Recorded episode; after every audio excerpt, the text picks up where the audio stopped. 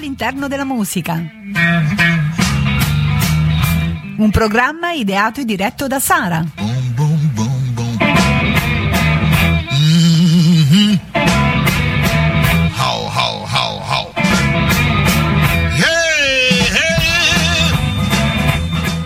Buonasera cari amici radioascoltatori di radiostudio.r.it. Io sono Sara e ci diciamo, inoltriamo nella quarta puntata di Viaggio all'interno della musica. Per chi non l'avesse mai ascoltato, questo è un programma che diciamo, parte un po' dalle origini dei vari, dei vari generi musicali. In questo periodo stiamo affrontando il tema appunto del blues.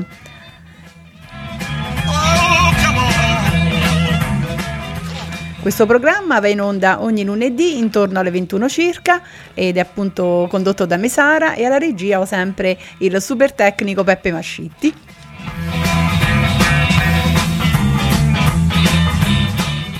Questa sera vi parlerò del quarto, diciamo, mh, musicista blues che appartiene appunto alla storia del, diciamo, del blues, che si chiama appunto Evelyn Wolf.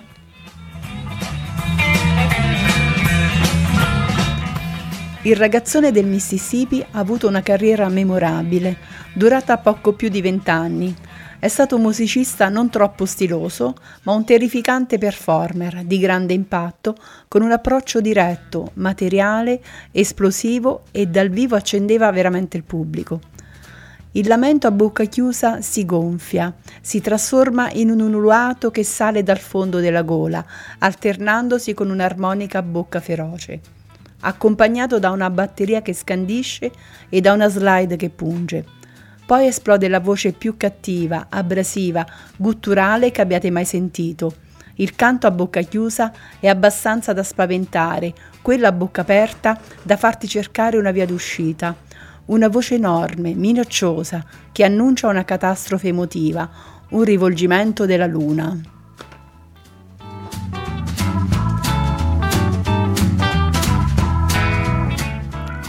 Well, somebody knocking on my door. Well, somebody knocking on my door. Well, I'm so worried. I don't know where to go. Questa è la prima strofa del suo primo 45 e dal titolo Morning at Midnight. Una maniera terrificante di aprire la propria carriera, con quel senso primordiale di interpretare e di grignare il blues, che rimarrà il marchio di fabbrica di uno dei giganti appunto del delta del blues e poi in seguito anche del Chicago blues, cioè del blues elettrico urbano.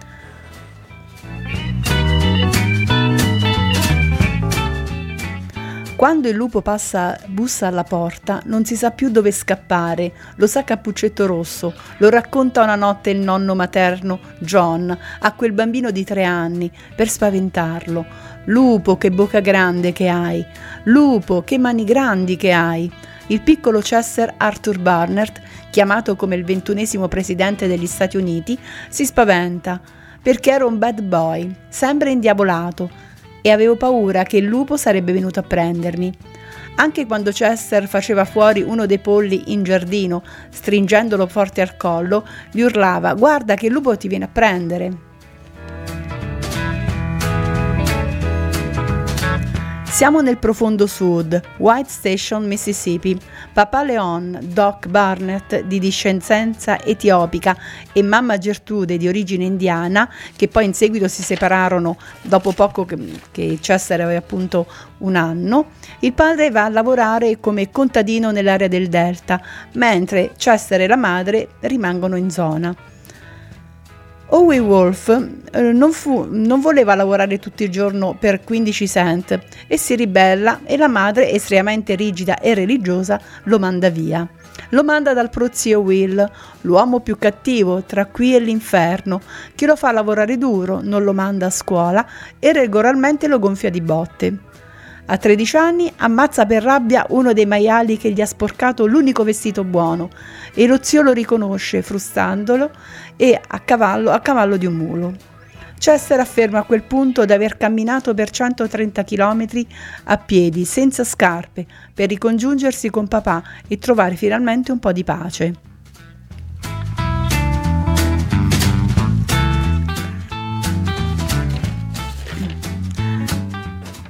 Ci ascoltiamo il primo brano di Owen Wolf, Morning at Midnight.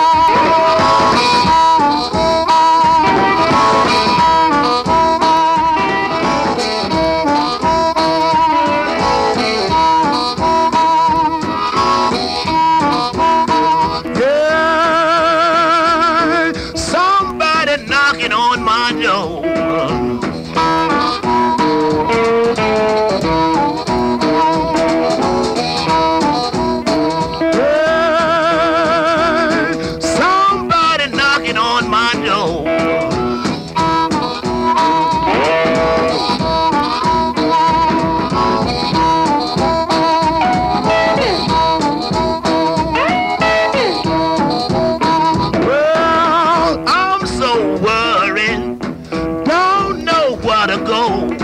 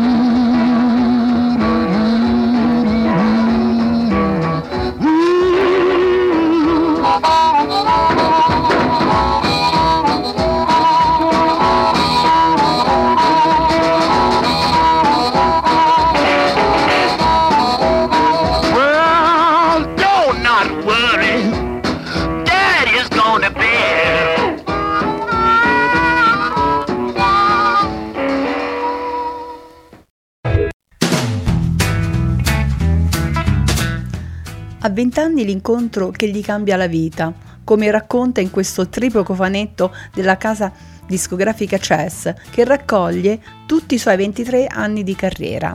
È proprio lui che dice: Stavo arando con quattro muli nella piantagione ed è passato di lì un uomo che suonava la chitarra.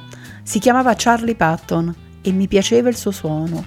Avevo sempre voluto suonare e gli ho chiesto di mostrarmi alcuni accordi per cui ogni notte dopo il lavoro andavo a casa sua e mi insegnava come suonare. Ho deciso che avrei fatto quello per vivere e ho chiesto a mio padre di comprarmi una chitarra. Il 15 gennaio del 1928 me l'ha comprata e ho cominciato a suonarla. Sono diventato abbastanza bravo da andare fuori da solo. Tutto andava alla grande e alla gente piaceva quello che suonavo.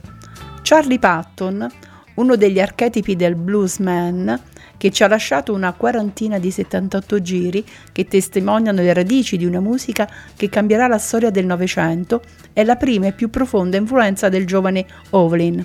Lavora alla piantagione Will Dockery, gira per la comunità adiacenti, suonando nei Jew Joint e alle feste da ballo del sabato sera, innaffiate dal Moonshine, il whisky fatto in casa. Ha uno stile vocale ruvido, grande perizia sulle sei corde e un talento istintivo di showman. Getta in aria la chitarra in mezzo alle gambe e la suona dietro la schiena, divertendo, sorprendendo e facendosi amare dalla gente con i suoi trucchetti. Il lupo guarda, studia, cresce. Non sarà mai un musicista particolarmente stiloso e voluto musicalmente come Patton, come dirà a Peter Gunalick, autore di grandi libri del blues e del rock. Poca teoria e molto impatto, pochi armonici, ma un approccio diretto, materiale, esplosivo. Ma da Patton impara l'istrionismo nello stare sul palco e l'uso della potenza vocale. 1,95 m, 130 kg, numero di scarpe 50, i più grandi che abbia mai visto, diranno in molti, da qui il soprannome Bigfoot. È un uomo di sostanza, di presa viscerale. La prima canzone che impara da Patum parla di sellare una cavalla nera, Sidle My Pony, e sarà una delle sue prime canzoni che inciderà. Un'altra che è alla base di quello che diventerà poi uno dei suoi hit è Spoonful, proprio la canzone che andiamo ad ascoltarci.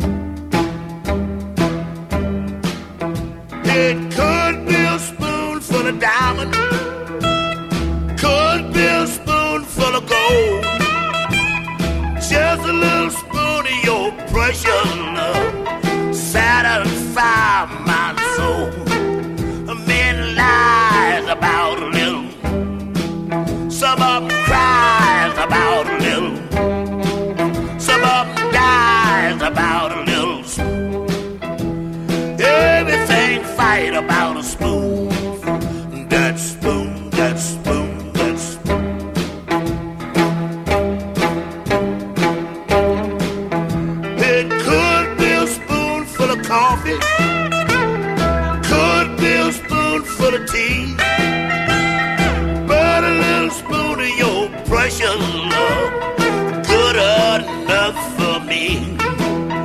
Men lies about that. Some of them lies about that. Some of them cries about that. But anything fight about a spoonful, that's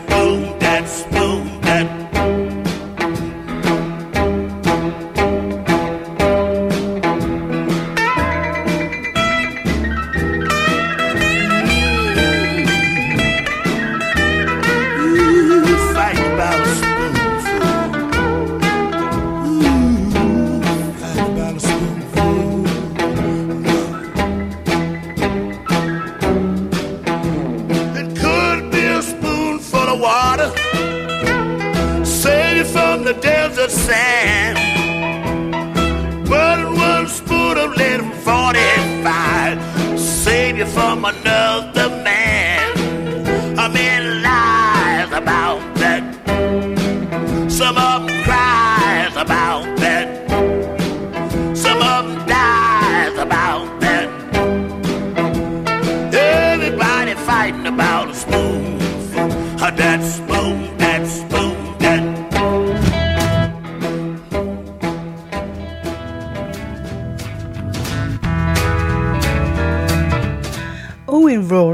Stato uno dei più grandi riferimenti, ha avuto diciamo molti seguaci, nel senso che è stato un punto di riferimento per molti bluesmen inglesi degli anni 60, tra cui appunto i Cream, gli Stones, i Fleetwood Mac e Ross Stewart e molti altri.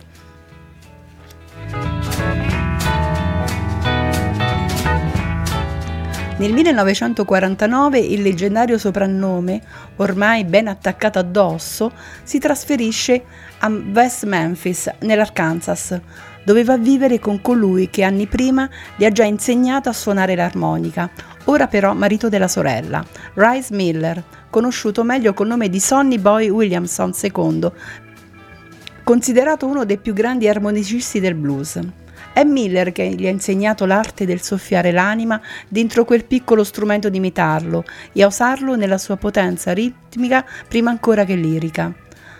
Sonny Boy si è fatto strada, ha uno show alla radio regionale dove pubblicizza uno degli eresil allora di gran moda, l'Adacol, cioè un, in teoria vitaminico ma con 12 gradi di alcol dentro, e dove chiama a suonare i suoi amici, tra cui appunto eh, Sonny, tra cui Elmos James, Robert Nightwear, Arthur Birg, Crudup.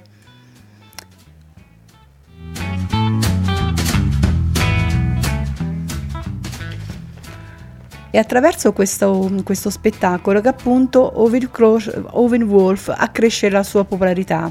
Nel suo show di un quarto d'ora manda in onda il suono che ha maturato nei juke joint e nei Saturday Fish Fries, dovunque nella cotton belt. Al collo un supporto per tenere l'armonica a bocca. Fra le mani non più una chitarra acustica come tutti, ma una elettrica. Con quel chitarrista che ha chiamato a suonare con lui, Willie Johnson, stessa cattiveria e con tono di fitness ulteriore, creano un suono potente e originale. Se ne accorge Sam Phillips, un giovane talent scout e produttore che lavora dall'altra parte del Mississippi, a East Memphis. Aperto l'anno prima uno studio di registrazione, il Memphis Recording Service.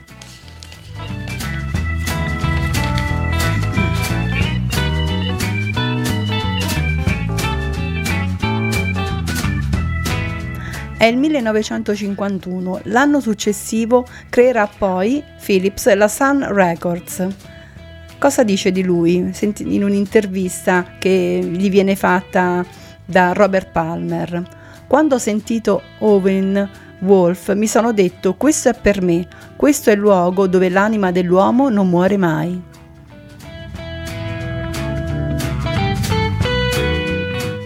Quando partiva il beat si ipnotizzava da solo.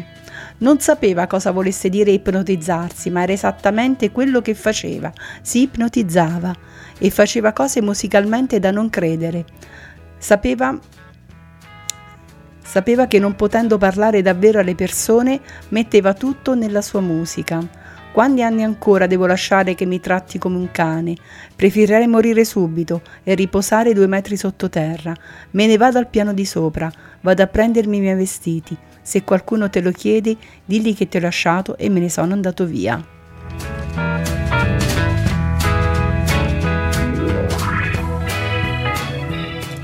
Wolf è finalmente arrivato in uno studio di registrazione, alla sua prima chance a 41 anni. Il suo primo singolo arriva tra le prime 10 nella classifica di rhythm blues, chiamate anche race record, quelle dei dischi degli artisti di colore.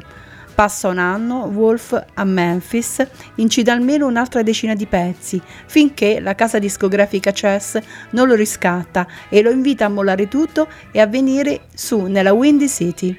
È l'inverno del 52-53 e in pratica il percorso che fanno tutti i grandi del blues del Delta, musicalmente la mutazione del Delta Blues in blues elettrico urbano e praticamente passare diciamo nelle grandi città e poter diciamo diffondere maggiormente la, la propria musica.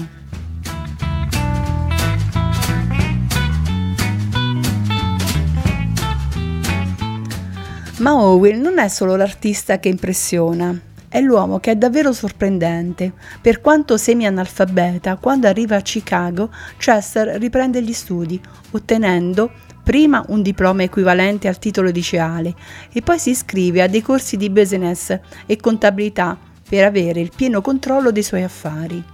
È abile ad evitare altre trappole, quelle che hanno rovinato tanti del suo giro, l'alcol, il gioco d'azzardo, le donne facili. Al lupo, così strabordante sul parco, non piacciono gli eccessi, niente Cadillac, ma una piccola station wagon. Non è tutto, quell'omone gigantesco, oltre a un senso imprenditoriale invidiabile, ha manie gentili, maniere gentili e con un cuore d'oro. In un club di Chicago nota tra il pubblico una ragazza, Lily, ed è amore a prima vista. Lei è una ragazza di buona famiglia che vede di malocchio il mondo rutilante dei bluesmen, ma riesce a conquistare lei e i suoi genitori. La sposa sarà un patrigno affettuoso per le due figlie di un precedente matrimonio di lei e si ameranno fino alla fine. Insieme saranno un ottimo management per i suoi affari. Wolf sarà l'unico bluesman a vivere da benestante al punto da poter offrire ai suoi musicisti, oltre a una buona paga, anche i contributi e l'assicurazione medica, un raro caso di imprenditore di successo di se stesso, completamente al contrario della sua leggenda di performance scatenato e scatenante.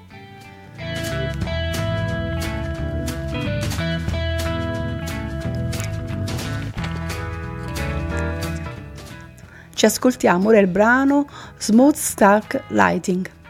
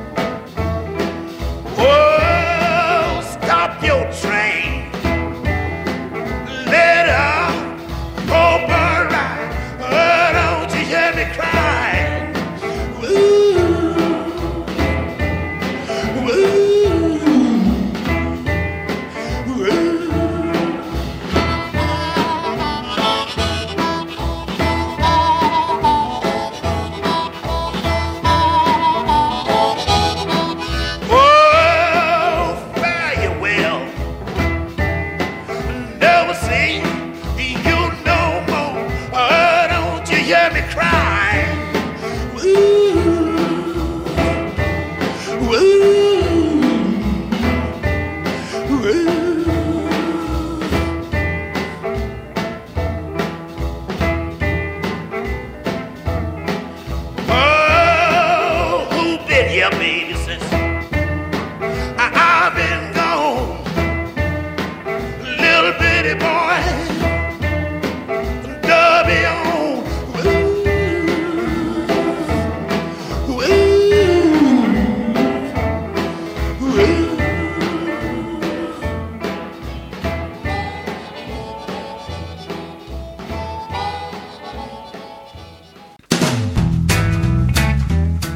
Vi ricordo che siete all'ascolto di radiostudio.r.it. Io sono Sara e il programma è Viaggio all'interno della musica che conduco ogni lunedì sera intorno alle 21. Alla regia abbiamo sempre Beppe Mascitti. Questa sera stiamo parlando del, di Owen Wolf, quarto, diciamo, il quarto esponente eh, del blues che abbiamo affrontato in questi nostri programmi. Una carriera memorabile, condensata discograficamente in poco più di vent'anni, perché all'inizio degli anni 70 la salute di quel gigante, al tempo stesso terrificante performer e dolcissimo marito, che sul palco strabuzza gli occhi e si muove disarticolato come un clown, o cammina sogghignando a quattro zampe, ululando, e un, dopo, un attimo dopo si alza e sembra che scavi con ferocia nelle insondabili profondità dell'anima, comincia a declinare. Prima un infarto, poi un altro, un incidente in macchina nel quale vora fuori nel finestrino e si danneggia i reni, tanto che il suo fiato Bandler Eddie Shaw consente che dal vivo gli ultimi anni possa seguire soltanto mezza dozzina di brani. Tranne un'esibizione leggendaria a Chicago, in cui fa di tutto, un trionfo con 5 minuti di standing ovation, alla fine devono chiamare i paramedici per rianimarlo.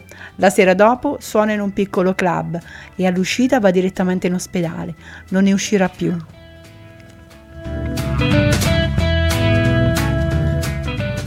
C'è una canzone che incide nel 1961, 15 anni prima che i suoi piedoni lasciano per sempre il suolo di Chicago, che riassume benissimo la sua vita. Amico, sai che mi sono goduto cose che re e regine non avranno mai e neanche lo sanno e i bei tempi ho avuto la mia parte di divertimento, anche se non guarirò più. La mia salute sta svanendo. Oh sì, sto andando più piano. Ora guarda, non ho mai detto che ero un milionario, ma ho detto che ho speso più soldi di un milionario. Perché se avessi tenuto tutti i soldi che ho speso, sarei stato un milionario tanto tempo fa. E le donne, oh mio Dio, per favore, scrivete a mia mamma, ditele come sto, scrivetela alla vecchia madre e, li, e ditele come sto, ditele di pregare per me, di perdonarmi per i miei peccati.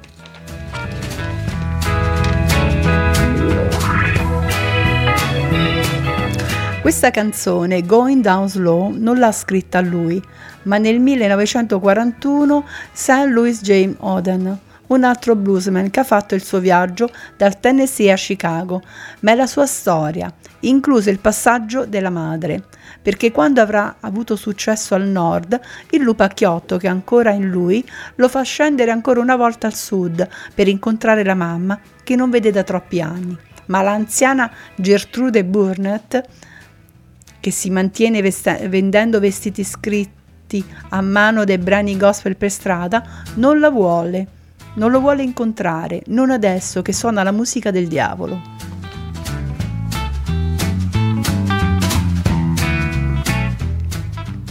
Quando anni dopo Chester si sta spegnendo in ospedale, fa un ultimo tentativo, le fa sapere che può mandare a prenderla da una limousine, da un aereo se volesse vederlo, per l'ultima volta.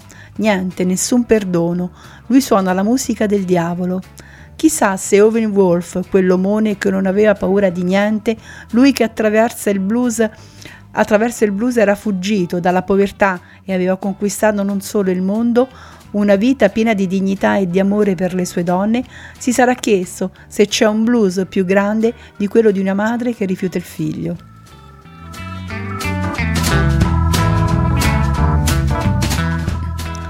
Owen Wolf morì il 10 gennaio del 1976 nell'ospedale dell'Illinois. Morì per un tumore ed aveva 65 anni. Chester Barnett Arthur. Ci ascoltiamo la, l'ultima canzone, appunto, Going Down Slow.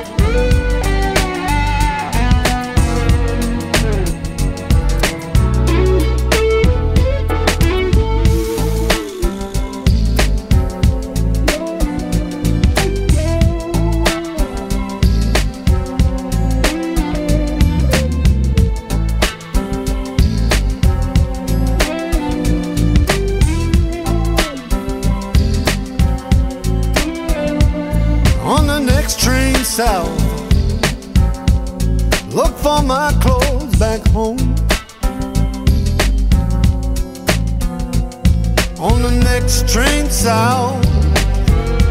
Look for my clothes back home.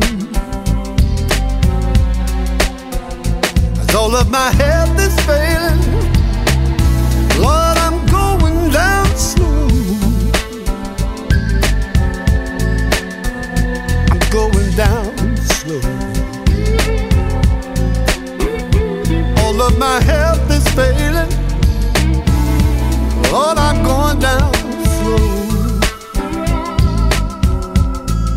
I'm going down slow.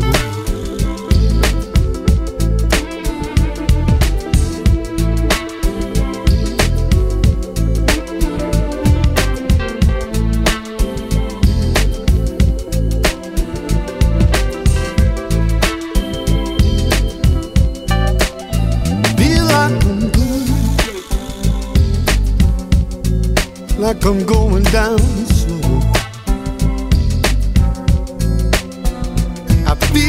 Like I'm going, like I'm going down slow. I feel like I'm going, like I'm going down slow. I feel like I'm going, like I'm going down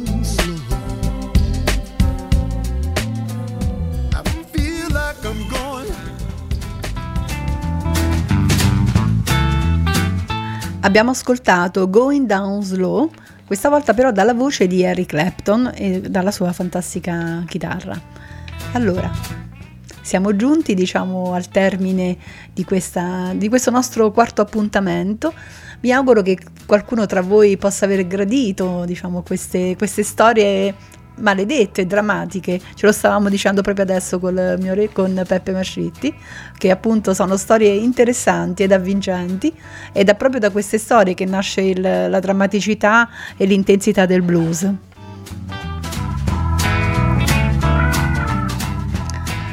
Allora, io vi ringrazio per l'ascolto e vi do appuntamento a lunedì prossimo, sempre alle ore 21, naturalmente sempre su radiostudior.it. Buonanotte.